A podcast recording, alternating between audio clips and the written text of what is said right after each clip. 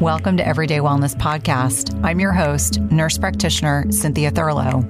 This podcast is designed to educate, empower, and inspire you to achieve your health and wellness goals. My goal and intent is to provide you with the best content and conversations from leaders in the health and wellness industry each week and impact over a million lives.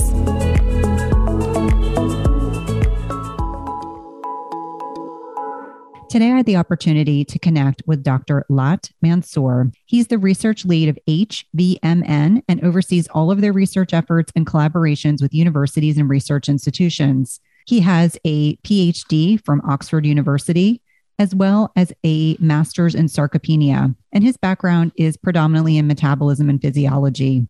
We discuss the role of ketones, how ketones are the fourth macronutrient, the role of energy and ATP, how CGMs and glucometers can help empower and motivate patients, defining endogenous versus exogenous ketones and how we can utilize these in our day to day lives, the role of how ketones can improve cognition as well as performance, what is actually behind keto flu, the role of fatty coffees, as well as ongoing research that HVMN is doing. This is our first of second, uh, this is our first of two interviews, and I know that you will enjoy Dr. Mansor. He is absolutely delightful and really makes the science and physiology accessible for all.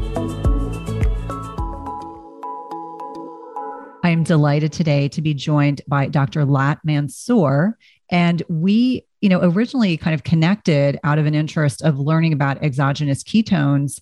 But when I dove into your background, it was like a plethora of really relevant topics for my listeners, things I talk about all the time. You know, you have a PhD in physiology and you have a master's in sarcopenia, which is one of my favorite, not my favorite words per se, but it's a really important topic for people that are north of 35 to understand so that we can work against this. So let's start with your background, which I think is really fascinating and enlightening. And I know that even when we were talking before recording, what you were sharing are there's so many good nuggets there that will be relevant to the listeners.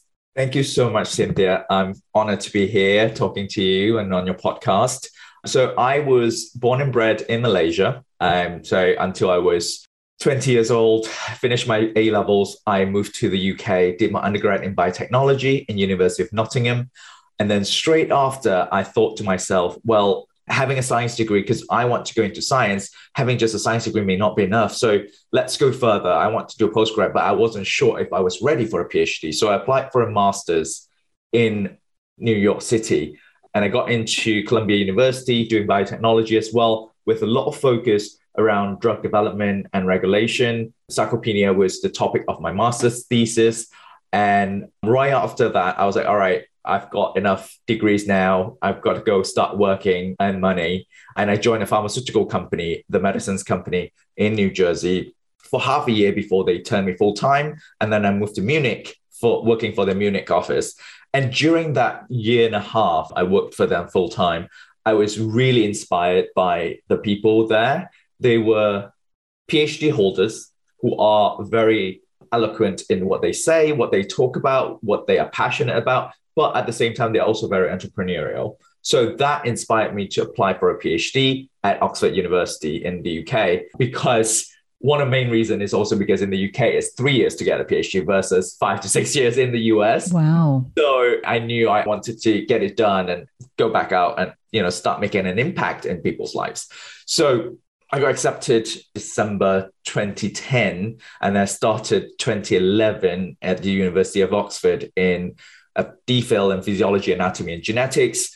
My thesis was on metabolism of type 2 diabetic heart in hypoxia. So I looked at different forms of hypoxia, both acute and chronic hypoxia.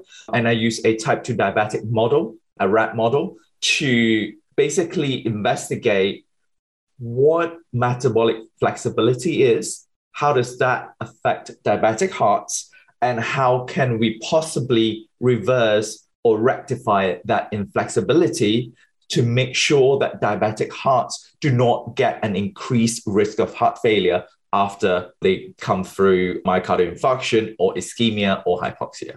And then I joined a diabetes management program company in Singapore after my graduation, ran the business development for a year and a half, and then started my own health tech company in Malaysia for a year and a half before HVMN found me. They needed a physiology sort of expert and run their military program. So now I'm the principal investigator for a $6 million military STTR grant looking at cognitive and physical performance using exogenous ketones, especially in hypoxia.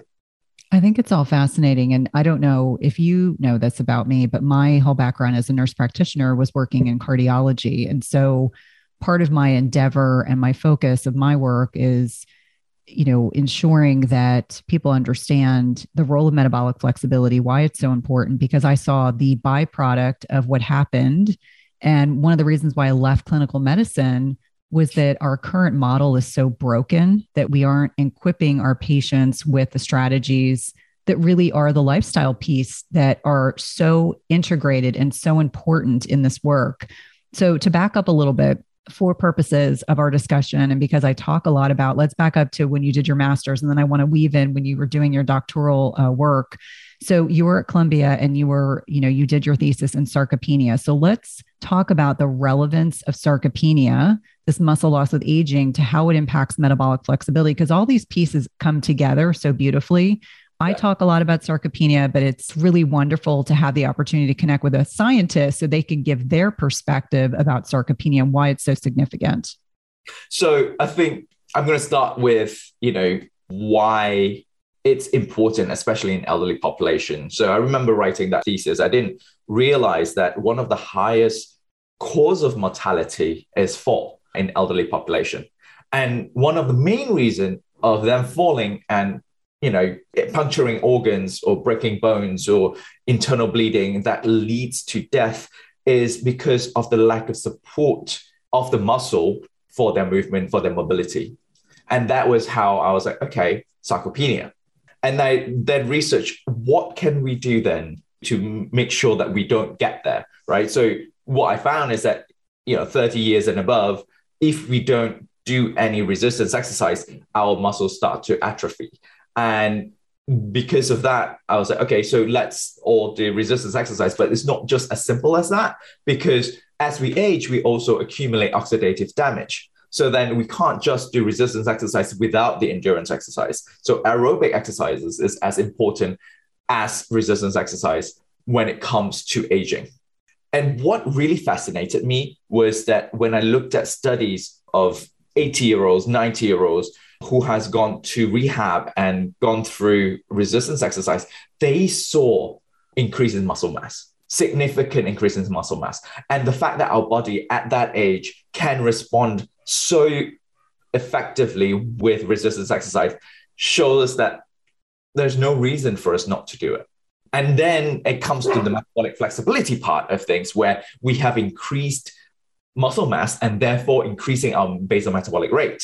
So that's a whole different issue about insulin resistance, insulin sensitivity, weight loss, keeping that healthy weight through you know our aging process, as well as the ability to switch substrates because your body is so you know energy efficient that you can use any substrates that you give your body the fats the proteins the glucose the ketones which is what we're doing in hvmn I think it's really important. You know, one of the things that really struck me, and obviously when I was a nurse practitioner, I started in my 20s. And because I was working with such a, you know, a di- kind of diverse process. So cardiovascular disease impacts people at nearly every age group. And 20 years ago, things were, people were a little bit healthier than they are today. Things have, we've continued to trend in a direction where there's a lack of metabolic flexibility, rampant obesity, et cetera. And so for me, I just recall the impression someone made on me. It was a 50 year old patient who had a bedside commode. They were in a step down unit. They were, you know, had had a myocardial infarction, so heart attack. And it was really interesting to me that this patient could not get out of bed and get to the toilet and go to the bathroom and get back in bed. They had not enough strength to be able to, with their quadricep muscles, they had so much muscle atrophy that they were unable to get from the bed to the commode, which is pretty significant. And in a 50 year old, you wouldn't expect to see that. And I recall, you know, one of the cardiologists I was working with, he and I were talking about this, and he was talking about how significant this was. And so that was probably the first time that I started to think about this interrelationship of, you know, strength in muscles being a, you know, if you have a lack of strength in muscle, it's a poor prognostic indicator. And you're right to your point. You know, we know that if a patient falls and breaks a hip, there's significant morbidity and mortality associated with that. So it's not as benign as as we'd like to think it is for a lot of different reasons. And beyond the scope of our conversation, but you you know you touched on the ketones piece. And so when we're talking about metabolic flexibility let's start from the perspective of defining what are ketones because i think there's a lot of misinformation that's out there. I love that you use the terminology fuel substrate because i use that too. Don't be worried we're talking about macros and nutrients. But i even heard you in a podcast talking about ketones as another type of macronutrient the fourth macronutrient so let's start the conversation there because this is really interesting. And I don't want anyone to feel like we're going to be too sciencey. We're going to be defining terms and we're going to be weaving through relevancy so that it'll be an accessible conversation for everyone. Thank you. Thank you very much for bringing that up, Cynthia, because I do think there is a lot of misinformation out there. And even just normal emails, or I was at Metabolic Health Summit two weeks ago presenting our work with the military. And granted the audience there they were you know very well versed and very knowledgeable around ketones but i can imagine you know at another conference say weight loss conference or a national strength and conditioning where people are more focused on other areas they may not know what ketones are and they would just go straight into ketogenic diet given that ketogenic diet is way more prevalent in the past decade or so. So ketones are essentially a molecule that our body creates in the state of low glucose and low glycogen stores. So when you're fasting, when you are on ketogenic diet, which means you're restricting your carbs intake strict uh, to a very low amount, then your body starts breaking down fat and turning it into uh, ketones in your liver. And then it will get transported around the body and functions the same way as fats or glucose in the sense that it goes into the mitochondria, the powerhouse of the cell to create energy. And that is why we say it's a fourth macronutrient, even though it goes, it shares the similar pathway as fatty acid oxidation. If you take exogenous ketones, it goes straight and into the acetyl CoA, goes into the Krebs cycle, and then oxidative phosphorylation. So, in that sense, we can argue that did not come directly from your fats, a complete different molecule than glucose and fat. It has its own calories we found that the, each gram has about six calories. And so that's what ketones are. And then there is exogenous ketones and endogenous ketones. So what I explained earlier, it's more around the endogenous ketone where your body creates itself, so inside. And exogenous ketone has only been around in the past two decades or so, where research start to look at the benefits of ketogenic diet, for example, in seizures.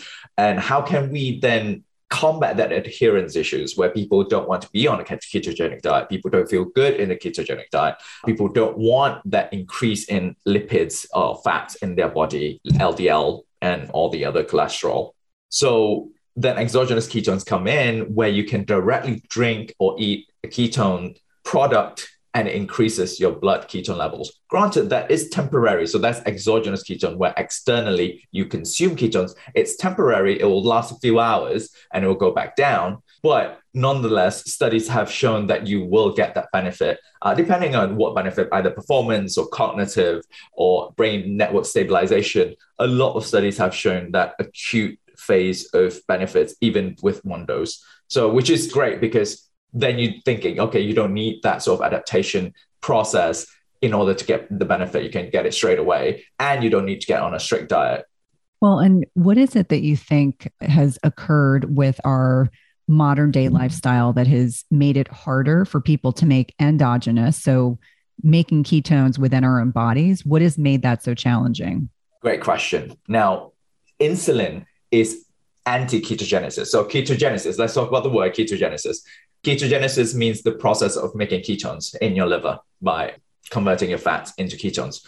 And the presence of insulin actually inhibits that because it's telling your body, hey, look, you've got glucose in your body, you've got all these other substrates that you can use for faster energy. Don't burden your body to create these ketones. So, with our current standard American diet, standard Western diet, where it's so high in carbohydrates, we have a constant elevation of, of insulin. And a lot of like research also shown, you know, that's a whole different conversation around consistent elevation of insulin causing you know inflammation and could be the thing that causes insulin resistance and diabetes and all that and chronic diseases so because of our current lifestyle the majority of the developed world are having it basically prohibits ketogenesis and that is exactly why and that is why you need to either go on intermittent fasting or restrict your carbs severely like in a ketogenic diet in order to create your own ketones. Americans spend an average of 90% of their time indoors and take about 20,000 breaths a day. The indoor air that we breathe is two to five times more polluted than outdoor air and in some circumstances up to 100 times more polluted, according to the EPA. And did you know that air pollution is responsible for nearly 7 million premature deaths globally? So, what's the solution? I want to introduce you to a product by Air Doctor that has captured the attention of established media outlets like CNN, ABC, and more. Air Doctor filters out 99.99% of dangerous contaminants so that your lungs don't have to. This includes pollutants such as allergens, pollen, pet dander, dust mites, mold spores, and even bacteria and viruses that have the potential to go on and make us sick. Air Doctor comes with a 30 day breathe easy money back guarantee. So if you don't love it, just send it back for a refund minus shipping. Head to airdoctorpro.com and use code Cynthia. You'll receive up to $300 off air purifiers. Exclusive to podcast customers, you will also receive a free three year warranty on any unit which is an additional $84 in value. Look at the special offer by going to AIRDOCTORPRO.com and use promo code Cynthia. I absolutely love my air filters. They're an integral component to ensuring that the air that my family breathes in our home is as safe as possible. At some point, we've all been sold a big fat lie. It's called the protein misconception. So starting in the 1980s, we all believed that more protein equated to more muscle growth. And I'm here to tell you it's a big misconception. This has a great deal to do that our body can only absorb protein that's broken down into smaller building blocks called amino acids. It doesn't matter if you're consuming 30 grams of protein or 300 grams of protein. If you don't have a sufficient supply of enzymes to digest the protein, your muscles will ultimately be unable to use these as vital building blocks. That's why it's crucial you take a high quality digestive enzyme. The one I trust and use myself is called Masszymes by Bioptimizers. Masszymes is a full spectrum enzyme formula with more protease than any other commercially available product product with five different forms of protease. Plus, it contains all the other key enzymes you need for optimal digestion. If you're experiencing bloating, gas, or digestive distress, a contributing factor can be that your body is no longer producing as much digestive enzymes. And you can try Masszymes today risk-free. They have a 365 day full money back guarantee and is the gold standard in the industry. Go to bioptimizers.com com slash Cynthia. That's B-I-O-P-T-I-M-I-Z-E-R-S dot com slash Cynthia and use promo code Cynthia 10 for 10% off of any order. Again, that's promo code Cynthia 10 for 10% off any order.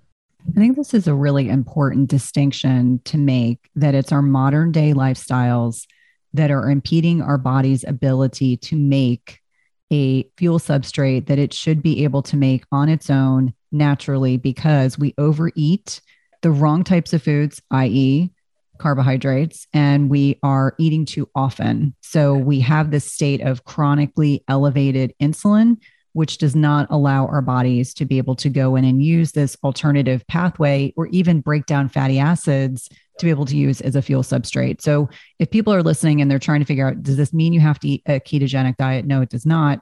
But it does mean that you need to eat less frequently if you want to make your own endogenous ketones and you need to make better food choices by, you know, if you're going to have carbohydrates, get them from real whole food sources and not processed foods. So, what I think is really interesting is that when our body is able to make ketones or we're consuming exogenous ketones, we tend to be less hungry. I think this is what goes contrary to everything I used to tell my patients eat frequently to stoke your metabolism. You know, you shouldn't be getting hungry. Well, we know that by utilizing this more efficient fuel substrate that we will be less hungry. Can we talk about that? Sure. I think so far there is one study that showed exogenous ketones using ketone ester actually suppresses ghrelin, which is the hunger hormone. So that is has already been proven. But we are actually in the process of doing a collaboration with a university to run a study on our own product, Ketone IQ, in appetite suppression. So I can't wait to see the results on that because we'll be measuring ghrelin, we'll be measuring leptin, we'll be measuring calories as well on top of just the hormone regulation. We want to see if it actually translate right away as to how much they eat. Some of the studies that has been sort of ongoing at the moment, not published yet, they showed that you feel satiated, but it didn't reflect in the calorie intake in the sense that they just ate less calories, which is equivalent to the calorie that of ketones that they took, which is quite interesting. So they just replace, you know, instinctively, it's like, oh, I've got say 120 calories from ketones. I just feel more full before I reach that 120 calories after I have the full meal. So a lot more to, to unpack there, a lot more to investigate there. But I think what was very important, what you said earlier as well about, you know, does that mean everyone needs to go on low carb? Does that mean everyone needs to go on ketogenic diet? I don't think so as well. And when I was working for the diabetes management program company, what I noticed is that people, most of the time, they know what to eat they are eating the right things, but they're eating at the wrong proportion and they're eating way more frequent than way more frequently than they should. And I think that was what people need in terms of guidance and advice and information from people like yourself and people like, you know, dietitians, nutritionists, and, you know, a lot of companies are doing that, you know, diabetes prevention programs. And I think that is what people need because people know they are, okay, they need the veg, they need their fruits, their grains, or their proteins, their fats. But it's just over time, especially when you're cooking for families, it's not really regulated per se. So it's ad libitum, and which is you know you just eat however much you want until you feel full. So I think that's important because when I'm working with women, a lot of what I talk about is hitting their protein macros because it is so satiating.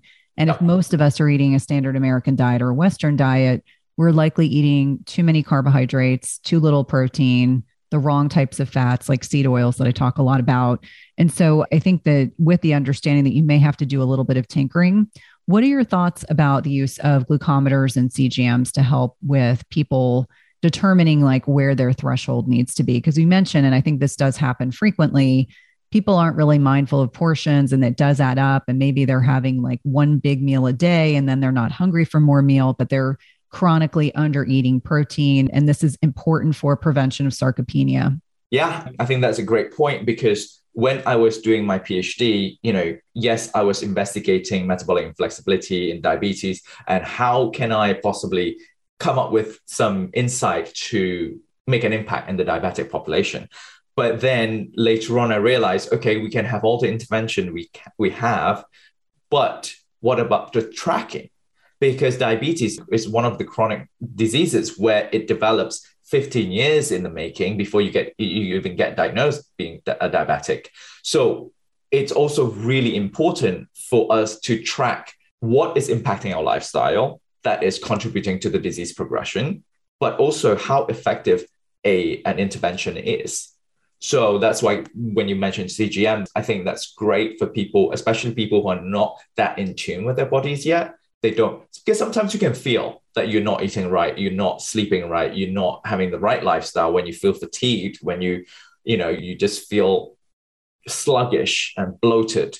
So you know that but then having cgm it puts everything objectively with numbers. And now you can say definitively certain types of food certain types of lifestyle does not suit you or it's not good for your body Absolutely. And I think it's important for people to understand that with this muscle loss, with this sarcopenia, with aging in general, especially for women as they're losing estradiol signaling, which we know is an insulin sensitizing hormone, those combinations of factors will impact your ability to what your carbohydrate threshold is. So if you're still lifting weights in your mid to late 40s, you are going to be more metabolically flexible than someone who has is effectively not exercising has a you know very heavy carbohydrate diet and is in a position where they're making it much harder for their body to be more metabolically attuned flexible etc and i think it's important for people to understand like throughout most of my podcasts i have some reoccurring themes and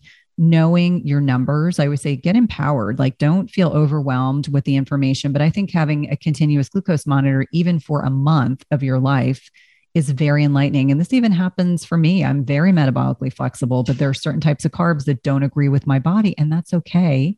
But I know how to navigate around that. So I think it's an important distinction. I'm glad that you are also supportive of this. I was going to add to that, like be empowered by that information because it's your body's data. So you are fully owning that data, but also that gives you motivation to things that you change in your lifestyle that affects those numbers. Like that gives you power because it just shows that you are actually in control. You know i mean? Like you make your choices and then you see the results. It's amazing how that transformation i see in most people especially pre-diabetics when they realize you know their glucose levels start going down when they make those changes. You know 3 months in or like early diabetic patients got off metformin got off medication. They're like wow this is actually possible so having that data is so empowering, and that, that just you know cultivate sort of positive feedback loop, and you just keep going. Well, and I think it's really encouraging for people to feel like they're in control of something. You know, the traditional Absolutely. allopathic model here in the States, the traditional old model was that the patient showed up to the doctor's office or provider's office and whatever they were told is what they did. And I think now there's Right. Now I think of it more as a collaborative relationship. We both bring something to the table, we talk about things. I think that many people are now more aware that there are lots of ways to track information, whether it's a glucometer, a continuous glucose monitor, whether you're, you know, wearing an Oura ring, which I talk about a lot. I love it. It's probably my favorite thing that I use to kind of track information. But there's so many, you know, other things that are out there that people can do. So acknowledging the importance of people feeling empowered and inspired to continue making better choices is significant. And I can imagine for you, having with your background in type 2 diabetes, which is a lifestyle disease, it's probably very gratifying for you to be able to, you know, work within a company and an organization where you're really making a big impact. So let's talk a little bit about we were talking about endogenous versus exogenous ketones and talk to us about how the HVMN product, the Ketone IQ, how is this different from other types of exogenous ketones that are available? Sure. Um, so HVMN, I work for company Health Via uh, Modern Nutrition. We have this product called Ketone IQ, where in it it's R13 butanediol is the active ingredient. So essentially, it goes into your liver, it gets converted into beta hydroxybutyrate. The three main ketone bodies in your body beta hydroxybutyrate, which is the primary one that is used for energy. We've got acetoacetate, and then we've got acetone, which is usually this byproduct that gets released through respiration. Now, how is it different from other exogenous ketones? So, right now, because people are realizing the benefit of ketones, there are a lot of exogenous ketones out there. And I think it started probably with ketone salts because you know companies like Pruvit they're very big and the problem with salt is that one it doesn't increase your blood bhb or blood beta hydroxybutyrate to a level high enough to get uh, certain benefits like performance you need quite high and other benefits you need maybe above one millimolar versus two. And on top of that because of the salt load a lot of cardiovascular researchers they can't use that because it increases risk for hypertension patients and increased heart complications. So that's ketone salt. And then there are ketone esters. So ketone esters have been shown to increase blood bhb to a quite high level now, the difference between ketone ester and ketone IQ is that we are basically half of ketone ester. Ketone ester is an esterified form of BHB, beta hydroxybutyrate, esterified with butanediol. So ours is just a butanediol. So we found that to be more cost effective, to be similar in terms of efficiency, but most importantly, the taste. So we've done some research around taste of ketone ester, and a lot of people do know how bad it tastes and how bitter it tastes.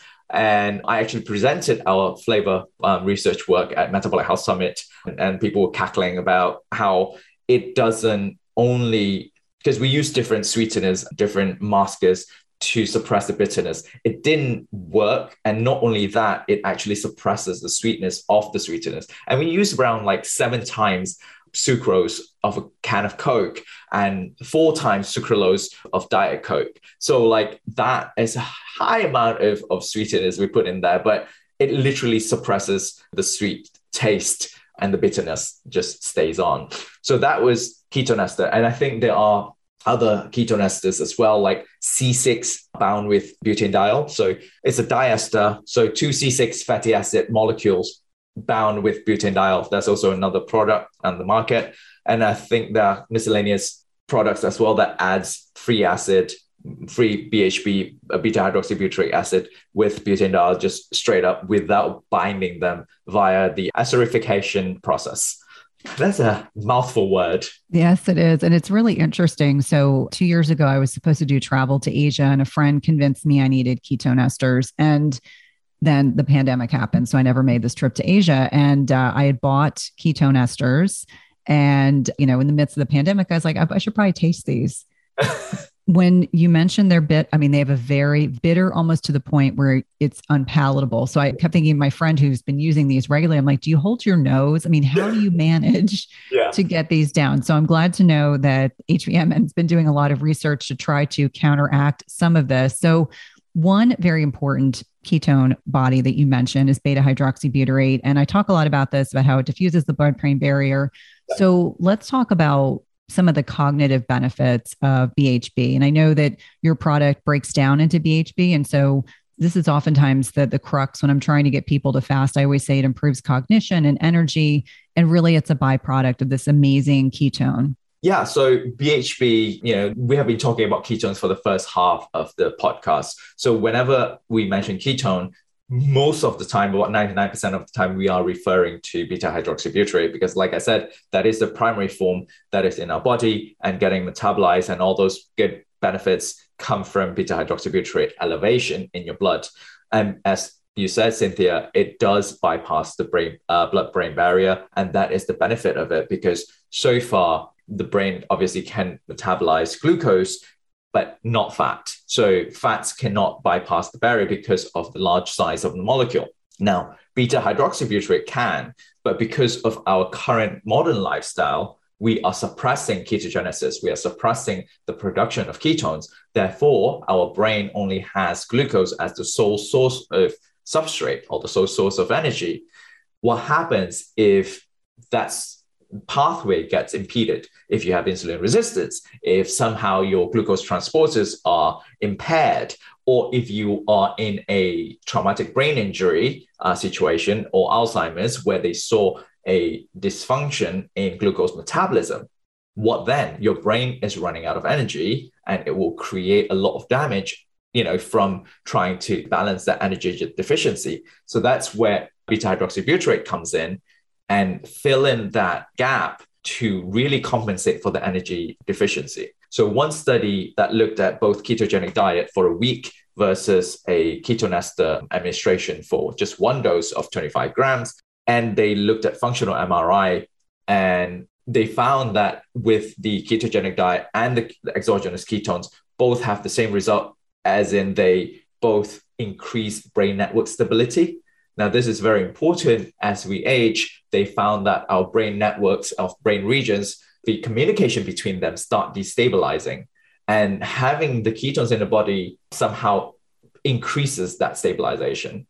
It's really interesting because I think that as I'm listening to this, I'm thinking about, you know, how to utilize the ketone IQ. And I've actually I've enjoyed it. I've been using it before speaking events. And so I try to do them fasted anyway but anything that's going to turn up you know the signaling in my brain so that i'm feeling even sharper is certainly important.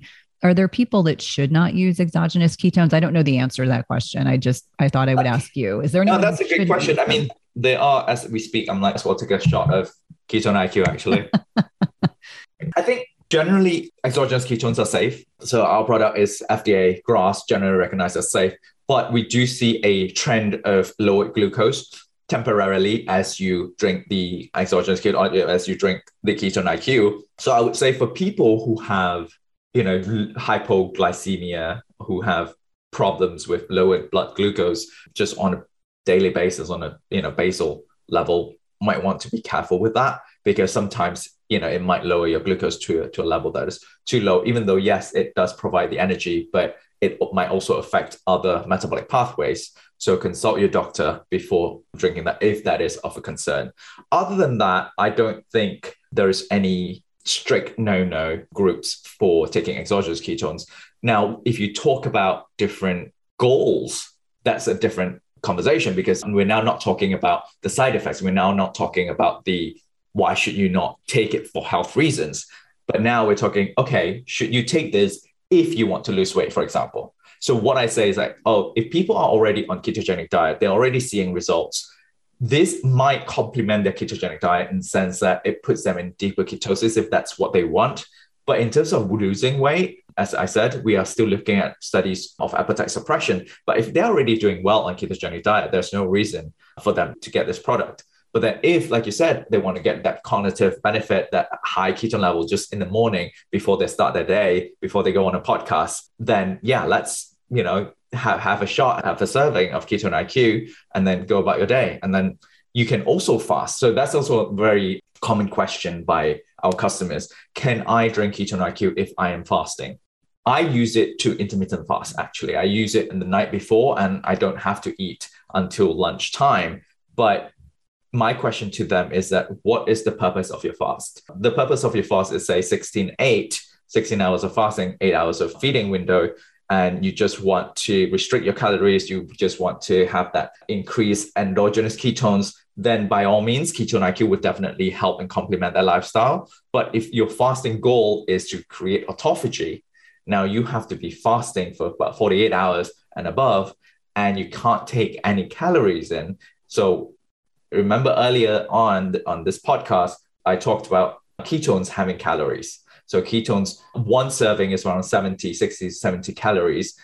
That might impede your process of getting into autophagy. So think about, think more about, you know, what your goal is, what your lifestyle changes, what your interventions are, and then go from there rather than saying, okay, this product is magic.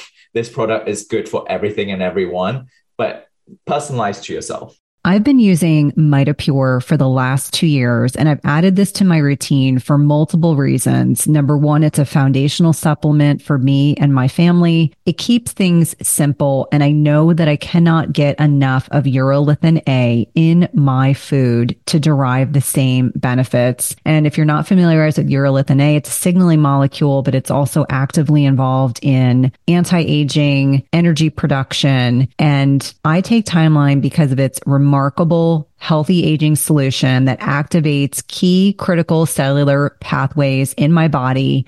It's a total game changer for healthy aging. I alternate between using the soft gels and powder depending on whether or not I'm traveling. And we know that restoring cellular energy is a key to enduring health. And this is concluded in a recent publication in Nature Metabolism, which is a top scientific journal identifying that newly energized cells may provide many more years of healthy life to people. Yet as we age, we know that cellular energy production naturally declines and reduces our prospects of optimal health and longevity. That's the great thing about timeline is you can restore cellular energy and support healthy aging. I've noticed the biggest improvements in my energy and sleep levels. We know that timeline is clinically shown to give our cellular energy generators, the mitochondria, new power. And when taken daily, it replaces aging mitochondria. So it upregulates mitophagy and rebuilds new ones or mitogenesis. Timeline is the only nutrient that can do what it does. So timeline renews your cells to a more powerful state. My listeners can get 10% off your first order at timeline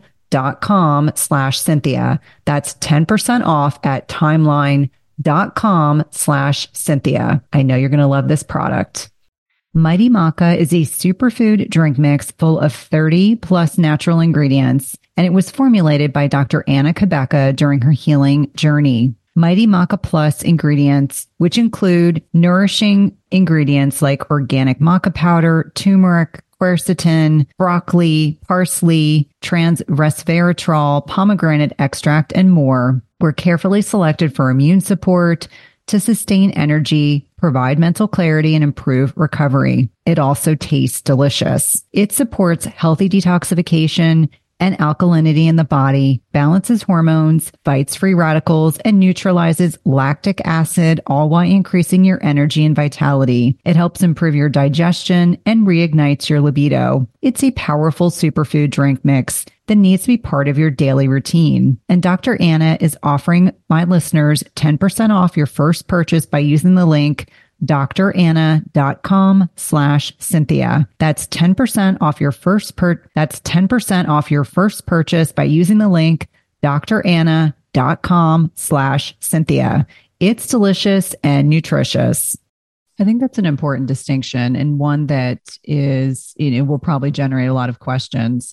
I use this in a fasted state, but I recognize that if I'm doing a clean fast where I'm, you know, normally just doing water and green tea, etc., I'm doing it for a specific purpose. I want to make sure when I get up there and I'm speaking that I'm not, you know, having thankfully it's never happened to me having a loss of words, but I really like to know that my brain is going to be in a in the most advantageous state while I'm speaking. I think that's super important when I mentioned to my followers that we were going to connect, I got a lot of questions about keto flu, which we both know is when people are struggling to go from being predominantly using glucose as a substrate to trying to get to a point where their body can utilize fatty acids. And so let's talk a little bit about keto flu. And is this a product that someone could utilize to bridge that gap? I mean, I find for a lot of people, a lot of what keto flu is, is related to electrolyte depletion. And I always say if you're fasting, you have to make sure you're replacing your electrolytes. It's kind of a standard methodology for me. But for people that are worried about maybe fasting or dipping their toe into that pond, they've heard about keto flu. What would your thoughts be? I think what we have seen anecdotally now, no studies have shown in terms of keto flu uh, on, on this product, but anecdotally, uh, a lot of people who are dipping into ketogenic diet, they do find having exogenous ketone to be helpful because it puts your body in the ketotic uh, state earlier. And what studies have shown, though, if you have exogenous ketones, you are upregulating hormones and enzymes related to ketone metabolism. So what does that mean? So that means that once you deplete the exogenous ketone in your body, you you know you metabolize it for energy, then you are leaving your body with the upregulation of these enzymes that could hopefully help you be more efficient in your own endogenous ketone production and metabolism. So definitely, you know, on top of that, have the water, have the electrolytes, because we are losing the water from the glycogen because glycogen holds a lot of water. And if you are going on a ketogenic diet initially, especially if you're adding fasting onto it, you're losing a lot of that glycogen stores. And as a result, you're losing all the water that glycogen is holding. And with that, also the electrolytes that is uh, dissolved in that water. So yeah, for sure, have have all those prerequisites you know taken care of and then have this and, and and take a look for yourself and some people might find it useful some people might not as well so listen to your body I think it's important just to, you know, to give context because I, I was getting lots of questions. You know, does this mean that this will help bridge the gap? And I always remind people that keto flu or those feelings, which are generally related to loss of electrolytes, are really meant to be temporary it's not going to be forever. But I, I, find the people who are the most metabolically inflexible are the ones that will struggle the most uh-huh. as I try to explain it. And you touched on it was interesting. I was like, look, I had forgotten this because my pathophysiology days are many years behind me. You know, as you become keto adapted, the reduction in glycogen, it's like one gram of glycogen equals three grams of water. So it makes sense that if you're urinating a lot in a lower carbohydrate state, you understand you're urinating out your electrolytes. That's actually what's happening. And that's what mitigates those symptoms that you're experiencing in quote unquote keto flu. Yep, absolutely. What are your thoughts on fatty coffees? Fatty coffees, I think they're fine if you're on ketogenic diet and depending on the quality of fat, like you, you've been saying, you know, like know the quality of the fat that you're taking in. And if you are struggling to get the fat calories in. So I tried a strict ketogenic diet when I first joined the company because I was like, I got to try it myself so that I can talk to my customers and I can talk to people who relate to, to the company and the product.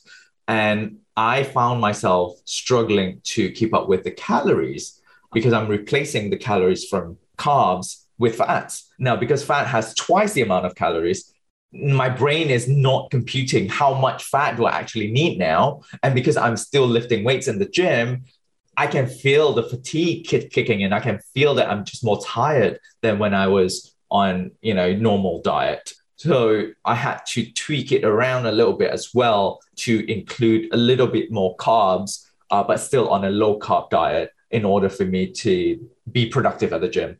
That makes sense. And I, I think, I guess my concern about fatty coffees is always coming from the perspective of we know that, you know, the macronutrient fat overall is like nine calories per gram. And I remind people that you have to be kind of conscientious. Like you can't have half a stick of butter and, you know, five tablespoons of cream and, you know, adding all the fats and thinking like at some point, if you're trying to lose weight or change body composition, that you could unknowingly, yes, it's relatively healthy, but unknowingly you could be putting yourself in a surplus and not a deficit. And I know before we started recording, you were talking a little bit about your background and and how you you know kind of came to a, a healthier lifestyle. Do you mind touching on some of this? Because I think this kind of pain to purpose it kind of keeps allows for pa- for patients people that are listeners to feel like they really are understanding who I'm connecting with today? Yeah. So, well, first of all, I'm so, so happy that you mentioned in terms of the calorie surplus and calorie deficit thing, because a lot of people, they feel like, oh, I'm on X and Y diet. I should see results. But they fail to realize that they're consuming more than they had before, or they're consuming more than they can burn off. And therefore, it still comes back as storage whether it's glycogen storage or fat storage. So that's a very important point. Yes, you know, choosing the right macronutrient is important, but having the right amount is also as important. So in terms of what I've gone through of my health journey, you know, I'm not proud of it, but I used to be a smoker for seven years. And during that time as well, I was overweight. I was drinking a lot of soda. I was not eating healthy and definitely consuming a lot of carbs. And until I was in my second year in my undergrad in the UK. I was 22 years old and I've actually uh, started running. But the whole story of me starting running, it was quite funny because my housemate asked me to go run with her, but she was a state swimming captain back in Malaysia. So she could run. And I was this overweight smoker. And I was, I almost went blue. I couldn't breathe. And she was panicking. She's like, Do I need to call 911? Do I need to call the, the ambulance? I was like, No, I'm fine. And because of, I think part of it is, is also my pride, where I had a couple they must be in their 70s and they were running faster than me and they were cheering me on you know as a 22 year old i was like this cannot be happening at the age of 22 i was embarrassed I was very, very terrified. And because of that, I started running every day. I didn't realize in my head, I didn't run to lose weight. I didn't run to get fitter. I just wanted to be able to run. So it was as simple as that. And I, I ran, uh, there's a university park in, in Nottingham, and I ran around the park. It's around two kilometers. And I aim further every day. And then before I knew it, I lost about 45 pounds in four months. But at that point, because I lost so much weight so quickly, I almost look ill that was when I started joining the gym and starting to learn about um, resistance exercise. And that was my entire final year. And my final year thesis for my undergrad was adipose tissue metabolism and a mathematical model of adipose tissue, which is fat metabolism. And then I went on to do my master's in biotechnology. And that was when I incorporate the knowledge of resistance exercise. That was when sarcopenia came in. So I was doing a lot of endurance. I was afraid of getting bigger as I lift weights because in my mind, I'm getting bigger because I'm getting fat again. I'm going back to where I was. I don't want to go there. I start restricting my diet. I start doing a lot of cardio. And then I learn about the balance between resistance exercise, endurance exercise, metabolic flexibility. And then I do my PhD in, you know, metabolism of type 2 diabetic heart because my family side, my mom's side has really high prevalence of diabetes my sister she had gestational diabetes which i told her you know you got to be careful because you've got gestational diabetes you've got 50% higher risk of developing diabetes later on in life. You got to be careful with what you eat and how you you know live and exercise and all that.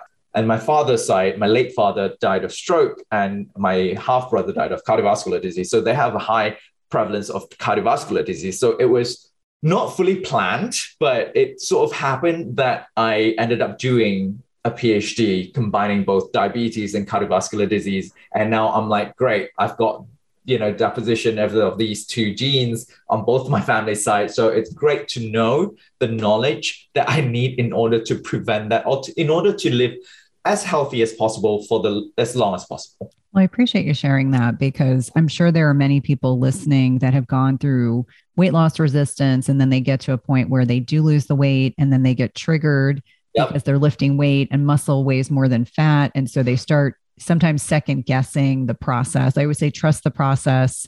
You know, I would say non-scale victories, etc. That's why taking measurements are so important. But thank you for sharing that because I, I thought that discussion that we started having at the beginning, I was like, this is really good because people can really relate to that. And I'm so grateful that the things you have learned and, and obviously through your family and, and you can you know counsel the rest of your family members about how they can help avoid developing cardiovascular disease or issues related to insulin resistance so let's bring this back full circle so you mentioned at the beginning that HVMN is doing some pretty incredible research with the military. Are you able to talk about any of the current research that's going on in a way that you know you're not compromising what you're doing?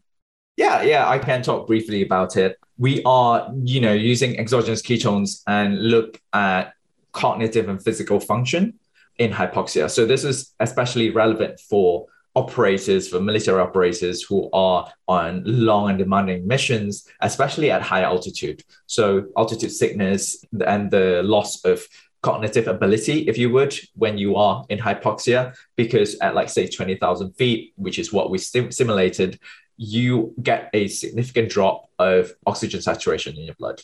It goes down from uh, sea level about 97 to 100% to 60 to 75%.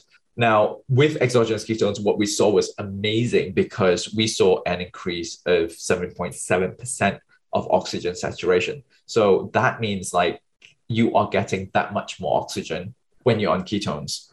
And that is helping you um, think properly because oxygen in the brain is super important for you to get you know accuracy or for you to get response reaction time and do make the right response given the right stimulus. So that's what we did. We did all these cognitive tests and we asked them to exercise beforehand in hypoxia fatigue them and then ask them to do a shoot simulator and all these different cognitive tests and they saw an improvement in reaction time they saw improvement in accuracy. And that is huge because if you're out you know in the field operation and all those split decision making would make all the difference. And you know obviously they are very physically demanding as well. Um, having that clear mind and that focus to make the right decision at the right time i think it's it's very vital. And besides it was darpa from the Department of Defense that funded the whole research of exogenous ketone to begin with about 20 years ago. So they were looking for a super fuel or they're looking for a fuel that can essentially support these operators at long and demanding missions. And then from then on, it sort of evolved and we have more data around performance and then we have more data around flavors, as I was talking earlier. We have more data about around scalability, around affordability, because you know we also want to bring this to the general public. It's not, if it's good for top athletes, if it's good for top military personnel, it should be good for the rest of the population because we're all humans, we're all metabolizing all the time. We are all creating ketones if we want to. We all have the same enzymes, same hormones, same regulation. Some have higher, some have lower, but we are all able to metabolize ketones. So we want to make it affordable enough so that people can take it on a daily basis. Well, I love this. And it's interesting. I just watched a documentary, and I believe it was a gentleman from Bhutan, but he went to all of the highest peaks yep. in the world. And one of the things he talked about was the issues with hypoxia at higher elevations that because of where he grew up and because he had been climbing from the time he was able to walk, that he felt like his body was better adapted. But one of the things they talked about was these weekend warriors that want to go in and do, you know, extreme, you know, they're going to go hike the Himalayas as an example, and they're not really physically prepared to do it. And he said, I've seen a lot of people do crazy things when they're hypoxic because they're just not thinking clearly. And I can imagine if the US military is involved, there's probably a lot of special ops men and women that need these kinds of, of resources. So I love that that research is now translatable down to the general public. So it's not just for the special ops, although obviously it makes sense why they would need it, but for those of us that are in the lay public or in the medical community.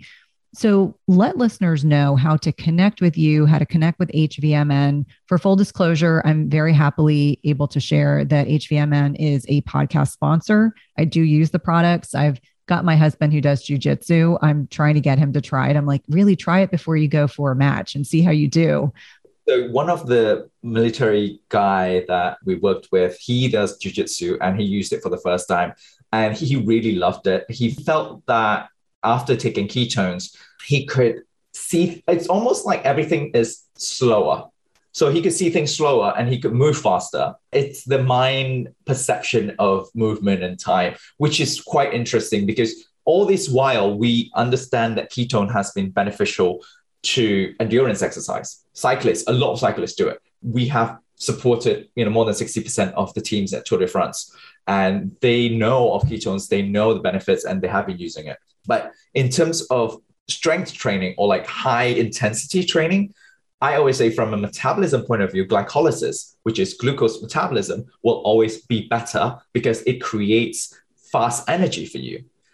But nonetheless, the ketones actually provide the benefit, the cognitive benefit for that. So instead of you know using it for endurance exercise, I've been using it for heavy lifting because it puts me in the zone. It gives me really like sharp focus and gets me like because I think a lot of listeners probably can relate like when you are exercising, when you are pushing yourself uh, physically to the limit, yes, physical strength is important, physical endurance is important, but as important is your mental strength.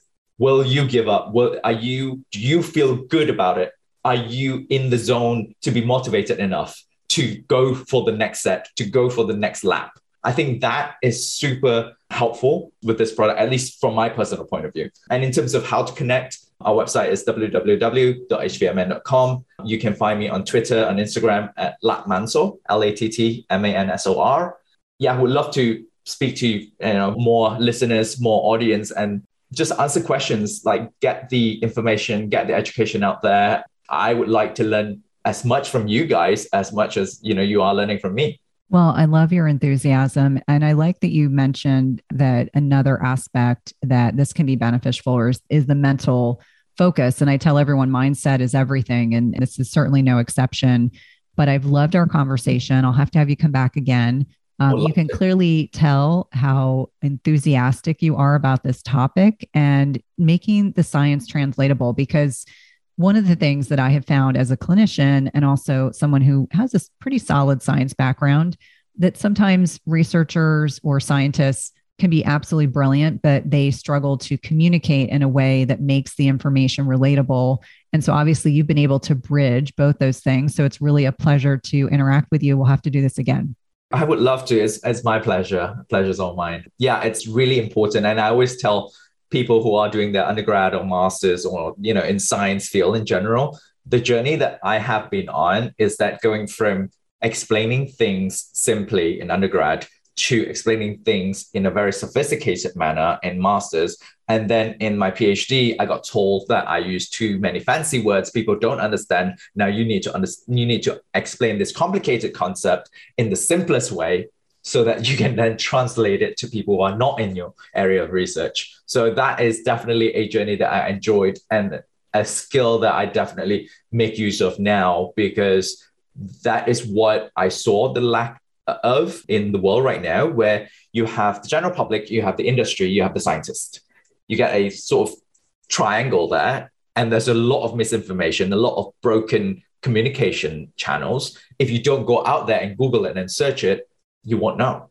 So how do we get that information out there and people are interested enough to listen and people can understand and relate? And I think there's a lot to do with, and I love how you structure your podcast because you always bring it back to relatability, the relevance. How is it, where is the so what to the audience? And I think that for me is key.